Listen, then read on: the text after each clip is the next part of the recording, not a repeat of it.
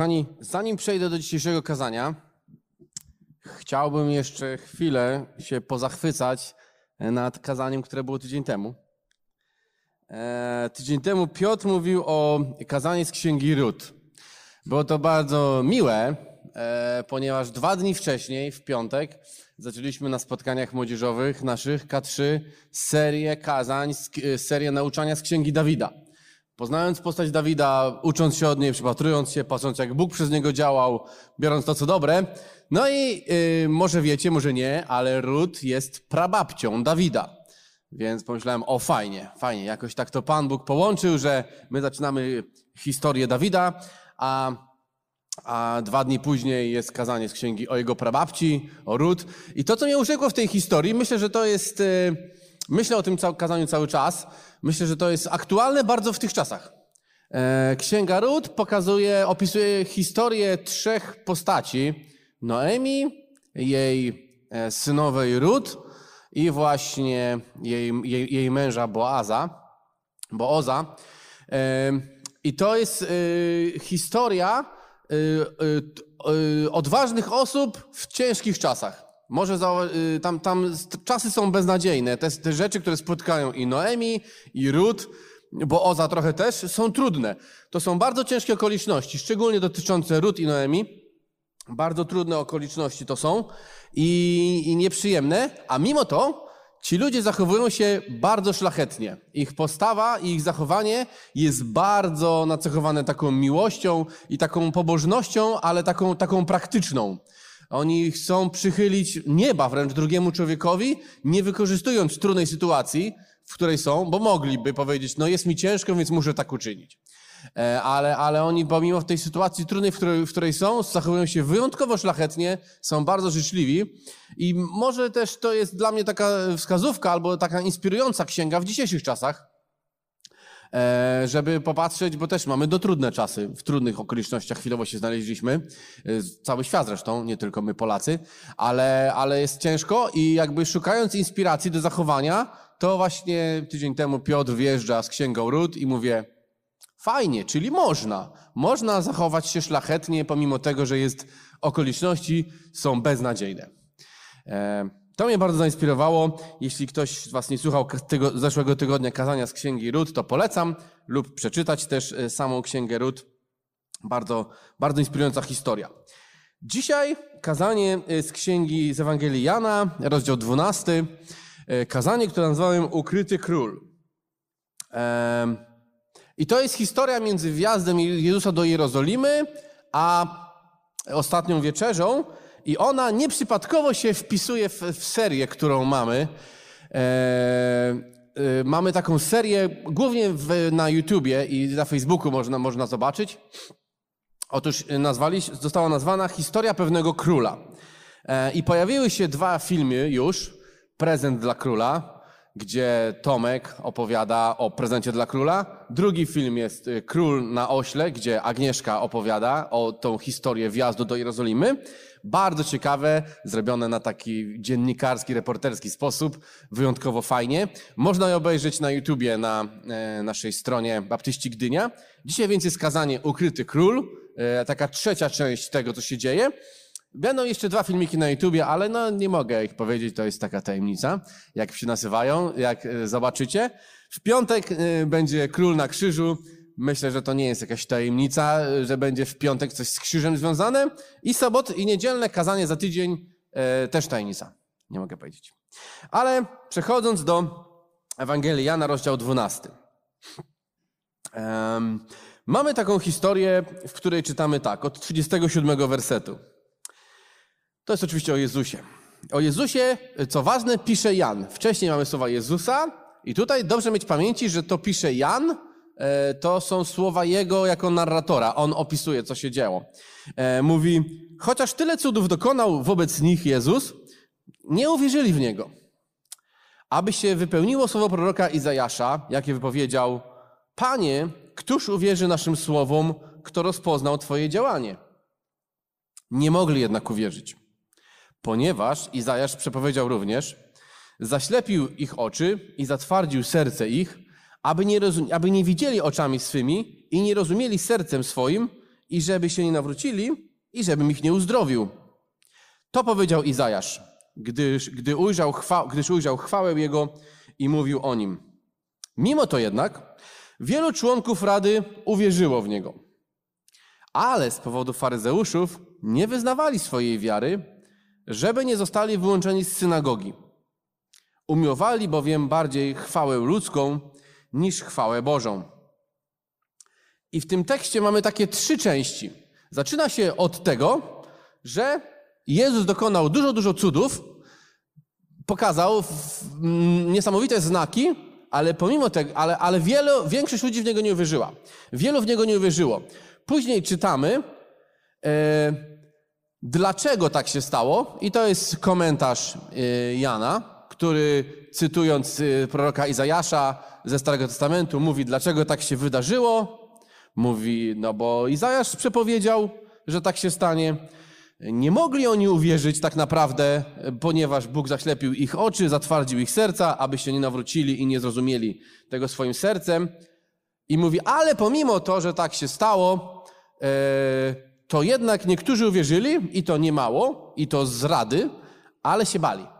Więc to jest takie nie, więc, ta, więc to jest takie, taki ciąg, sekwencja zdarzeń. E, nie uwierzyli w Jezusa, ponieważ Bóg ich zatwardził, co zapowiedział Izajasz, ale pomimo tego, że Bóg ich zatwardził, niektórzy wierzyli, ale ci, co uwierzyli, się bali. Więc to jest takie bardzo połączone. I, I trzy rzeczy w tym tekście tak wybijają do mnie mocno, które, o których chciałem powiedzieć. Po pierwsze, o cudach, kogo przekonują, kogo nie przekonują. Po, po, po, po drugie, o tym proroctwie Izajasza, o za, zaślepieniu i zatwardzeniu e, tamtych ludzi. I po trzecie, o wierze i o wstydzie co jest bardzo cały czas popularne. To nie tylko kiedyś ludzie się e, wstydzili swojej wiary. Dzisiaj również e, tak się wydarza. Mam nadzieję, że jak najrzadziej, ale chyba jest. E, zaczyna się fragment od tego, że mówi Jan, że Jezus dokonał tyle cudów, tyle znaków, tak bardzo uwiarygodnił swoją postać, swoją osobę, ale jednak w niego nie uwierzyli. I zastanawiamy się, no dlaczego? Przecież, przecież widzieli te cuda. E, nawet w pewnym momencie, nie wiem czy wiecie, chcieli zabić łazarza. Bo był taki problem, że Jezus e, wzbudził z martwych łazarza. Chwała Bogu. Amen? Amen. No ale dla łazarza y, to jest śmieszna sytuacja. Wskrzeszenie oznaczało niemal wyrok śmierci. Ponieważ e, z powodu tego, że Jezus wskrzesił łazarza, wielu ludzi uwierzyło w Jezusa. No i faryzeusze się strasznie wściekli, mówią, jak to możliwe? No, dlaczego uwierzyli w niego? No, po co on go wskrzesił? A może on żartował? No nie wiem. I ludzie zaczęli różne teorie, uwierzyli, więc nie dość, że się byli faryzeusze źli na Jezusa i chcieli go zabić, to myśleli sobie, Łazarza też może zabijmy. Przecież to przez niego wielu ludzi wierzyło. Jaka to jest komiczna sytuacja. Bóg wzbudza kogoś z martwych, a ludzie są źli i chcą go zabić. Tego, który właśnie został wskrzeszony. Ponieważ dla wielu był y, takim motywacją, takim dowodem, że Jezus naprawdę ma moc, że jest Bożym Synem i, i uwierzyli z tego powodu. To jest zabawne. Jak, jak to przeczytałem, to mówię, no to jest naprawdę no, zabawne. No. Wskrzeszasz kogoś, a potem chcą go zabić, bo, bo, bo przez niego, przez to wskrzeszenie ktoś uwierzył. I Wie, wiele razy y, te cuda w Biblii się pojawiają. Cuda, Jan trochę mówi bardziej o nich znaki uwiarygadniające postać y, Jezusa, i, I te cuda, one czasami, one przekonują i nie przekonują. Niektórych przekonują, niektórych nie przekonują. Nam się wydaje że często, że, że cuda, jak zobaczymy cud, to każdy uwierzy. E, ale w Biblii tak było i tak się nie wydarzyło. Wielu widziało cuda i, i nie uwierzyli. I mamy fragmenty w Biblii, które pokazują, że cuda spowodowały, że ktoś uwierzył w Jezusa, i mamy fragmenty w Biblii, jak na przykład ten, które po, pokazują, że pomimo cudów nie uwierzyli w Jezusa.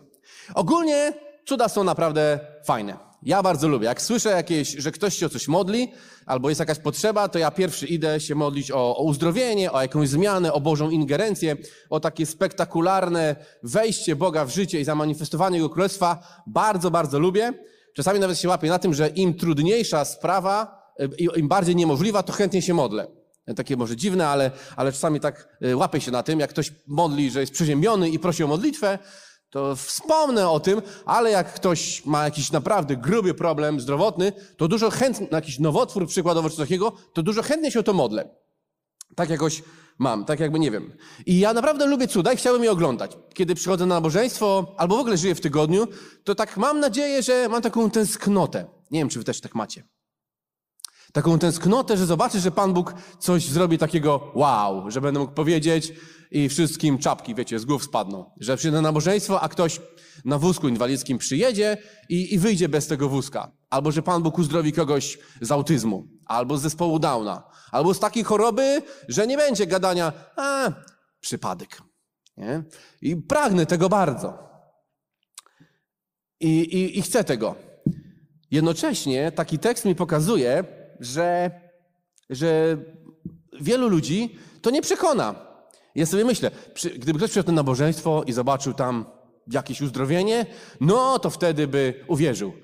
Może by uwierzył, może by nie uwierzył. Biblia podaje różne przypadki y, życia, że historii ludzi, którzy niektórzy jak zobaczyli, to uwierzyli, a niektórzy zobaczyli i dalej nie wierzyli. Albo nawet chcieli zabić tego uzdrowionego czy wskrzeszonego, bo jeszcze bardziej im, im pokazywał, że Jezus jest, jest Bogiem. Więc nie, nie każdego cuda przekonują. Czasami przekonują, czasami nie przekonują i, i po prostu o tym mówi ten fragment.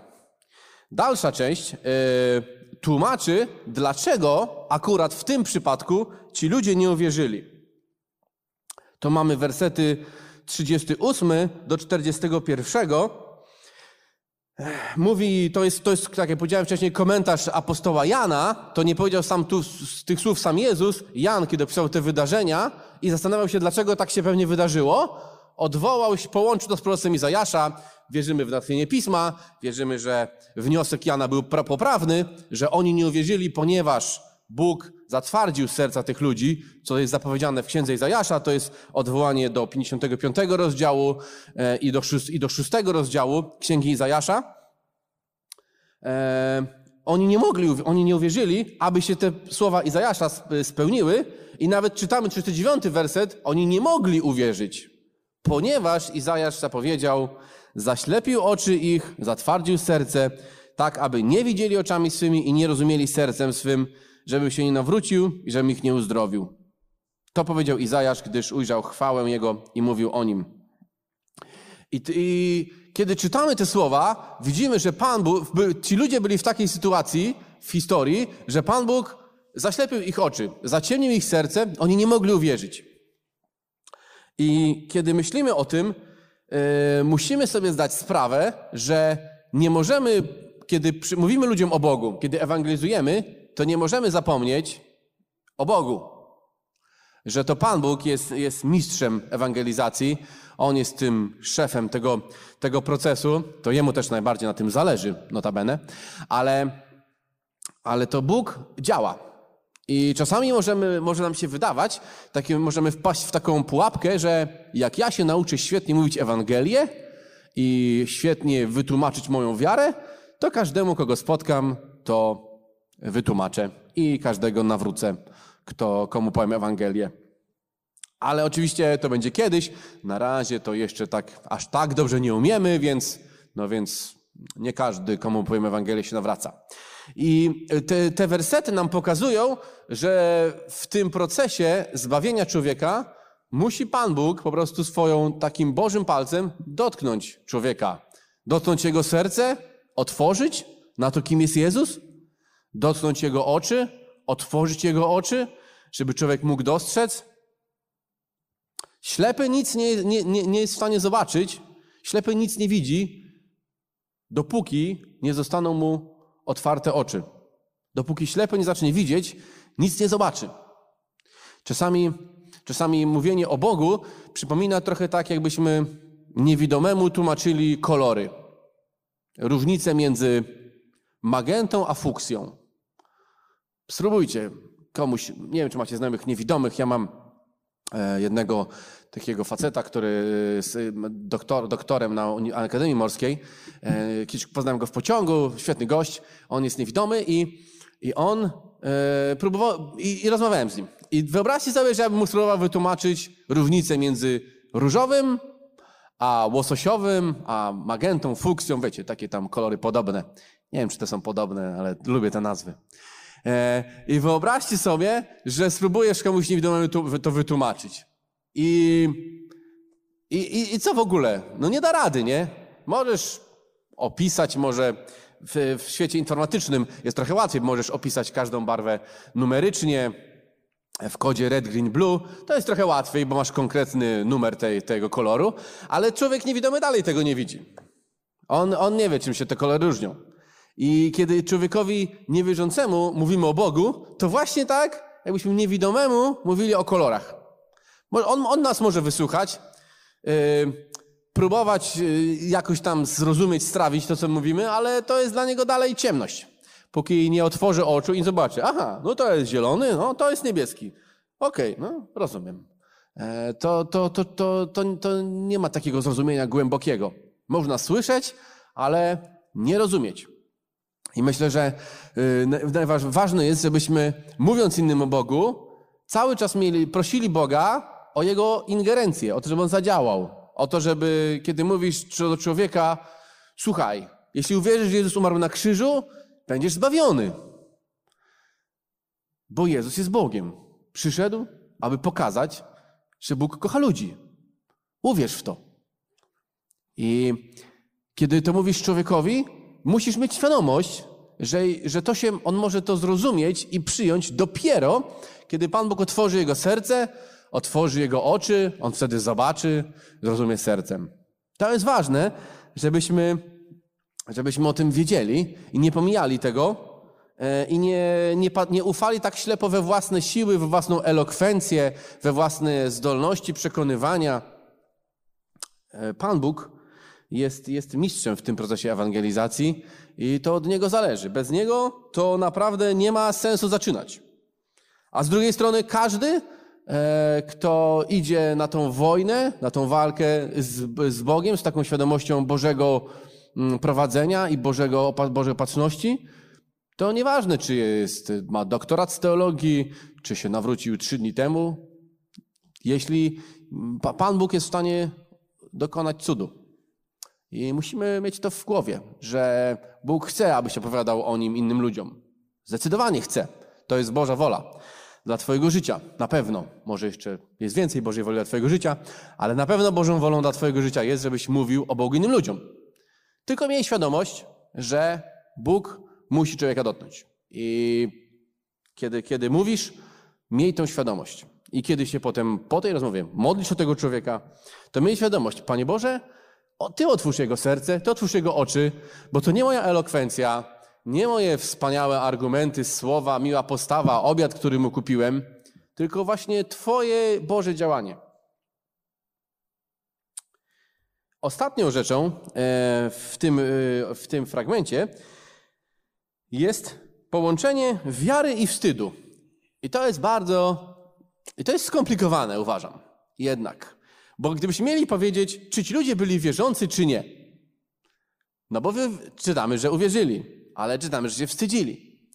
Czytamy, że wielu członków Rady uwierzyło w Niego, członków Rady, czyli takich przywódców, którzy, o których tam mowa, ale faryzeusze taką presję wywierali, tak bardzo chcieli zabić Jezusa, że z powodu tej presji członkowie Rady, przywódcy, nie wyznawali swojej wiary. Mówili, wierzyli, ale po cichu.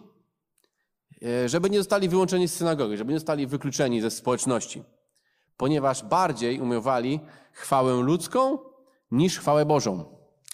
I czasami e, to takie mówienie, ja będę wierzył, ale nikomu nie powiem. Czasami taki sposób myślenia wydaje się atrakcyjny, e, szczególnie kiedy myślimy o krajach, gdzie są chrześcijanie prześladowani. W Polsce zasadniczo, jak dotąd, nie mamy tego problemu za bardzo, chociaż i tak się często wstydzimy Jezusa. E, ale kiedy myślimy o krajach prześladowanych, się zastanawiamy, czy oni mogliby wierzyć, ale nie mówić o tym. To by nie byli prześladowani. Ale czy, czy to byłoby dobrze? Czy Bóg tego chce? I tutaj mamy historię ludzi, którzy uwierzyli w Jezusa, ale nie powiedzieli nikomu, bo się bali, bo bardziej im zależało na tym, co koledzy powiedzą, e, na tym, co ludzie pomyślą, niż na tym, co Bóg pomyśli, na tym, co Bóg powie. Czytamy to wprost. Ten osąd Jana jest trochę brutalny. Mówi, no, umiłowali bardziej chwałę ludzką niż chwałę Bożą. Bardziej się przypodoba, przychylność ludzka była dla nich ważniejsza niż przychylność Boża. I łatwo nam jest ich osądzić. Każdy wprawny szermierz biblijny, taki wersetowy, to powie: No, przecież jest napisane, że Jezus powiedział: Kto się mnie wstydzi, tego ja się zaprę. I już. No, niewierzący, nie? Niewierzący. Tak, gdyby naprawdę uwierzyli, to by się nie wstydzili.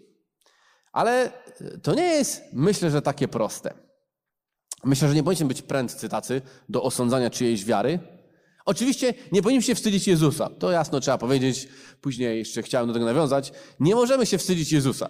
Nie. E, Bóg nie chce, żebyś się go wstydził. To jest na pewno rzecz, która się Bogu nie podoba, która jest zła. Myślę, że jest często grzechem, jeśli się wstydzisz Jezusa w swoim życiu, wierzysz, ale nikomu nie mówisz za wszelką cenę to ukrywasz, to, to nie jest coś, co się Bogu podoba. To możesz być tego pewny.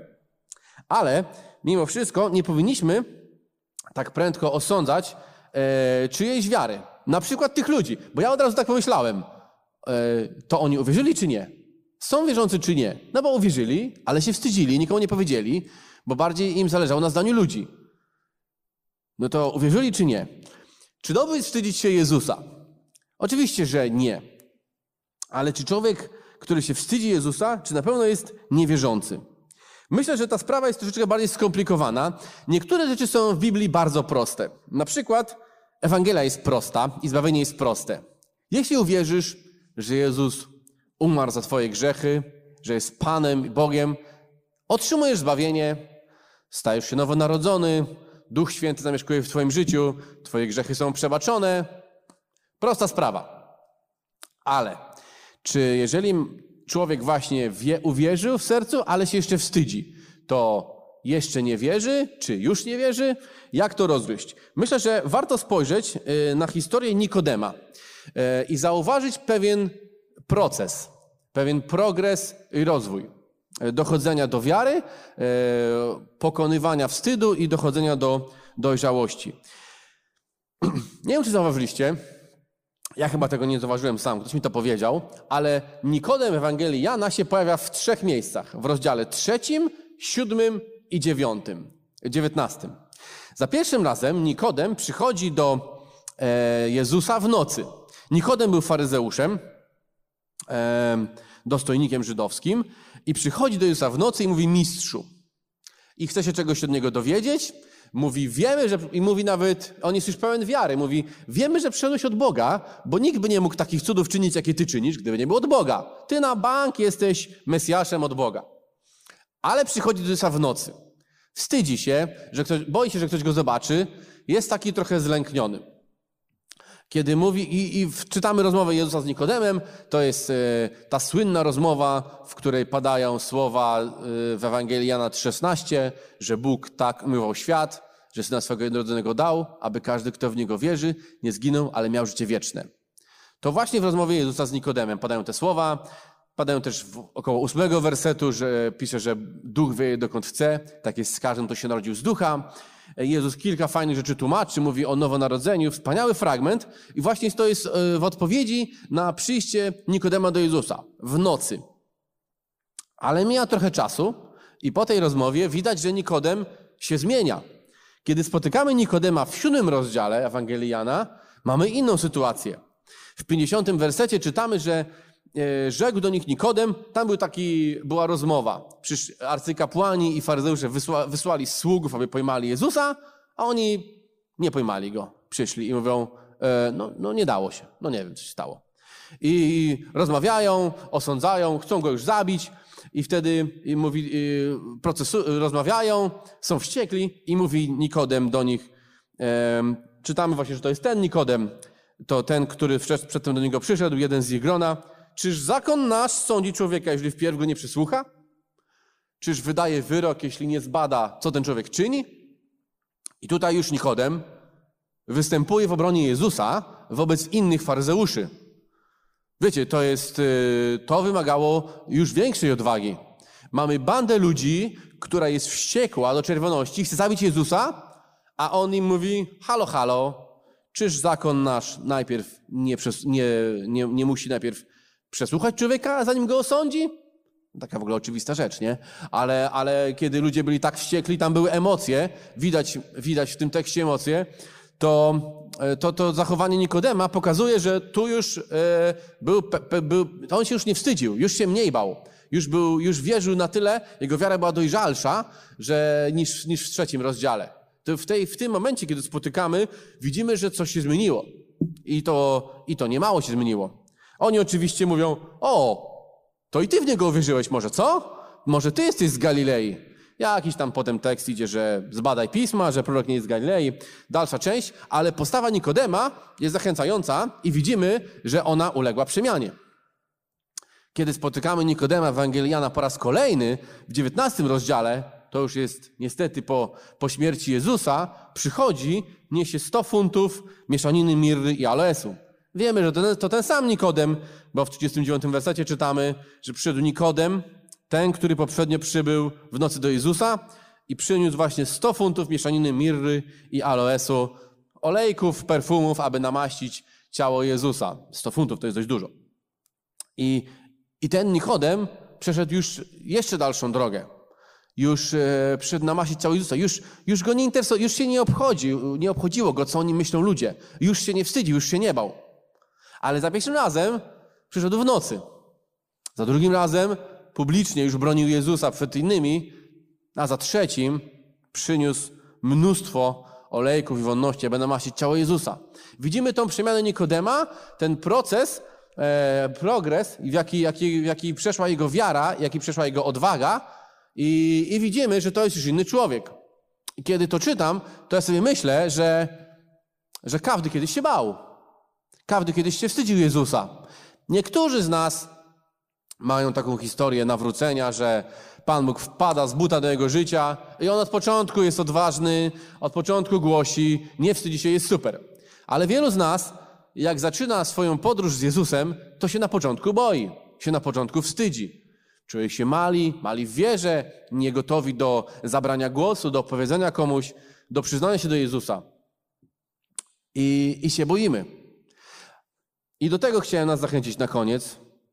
Czy ty się wstydzisz Jezusa? Żeby się stanowić, czy ja się wstydzę Jezusa? Czy ten ukryty król, ten władca, który panuje, ten, którego widać ślady, ale czasami ludzie mówią, gdzie on jest? Gdzie ten wasz yy, król ziemi? Przepraszam, halo, jest tu, nie ma? Jezus trochę panuje jak taki ukryty król. Jest taki cytat e, w czwartek rozmawiając ze Zbyszkiem i Piotrem, usłyszałem cytat, nie wiadomo, nie wiem czyj to cytat, ale jest świetny. I brzmiał on tak, że ktoś obserwując świat powiedział, patrząc na świat, widzę, że nie mogę powiedzieć, świat, świat nie wygląda jakby Boga nie było. Świat wygląda jakby Bóg się ukrywał.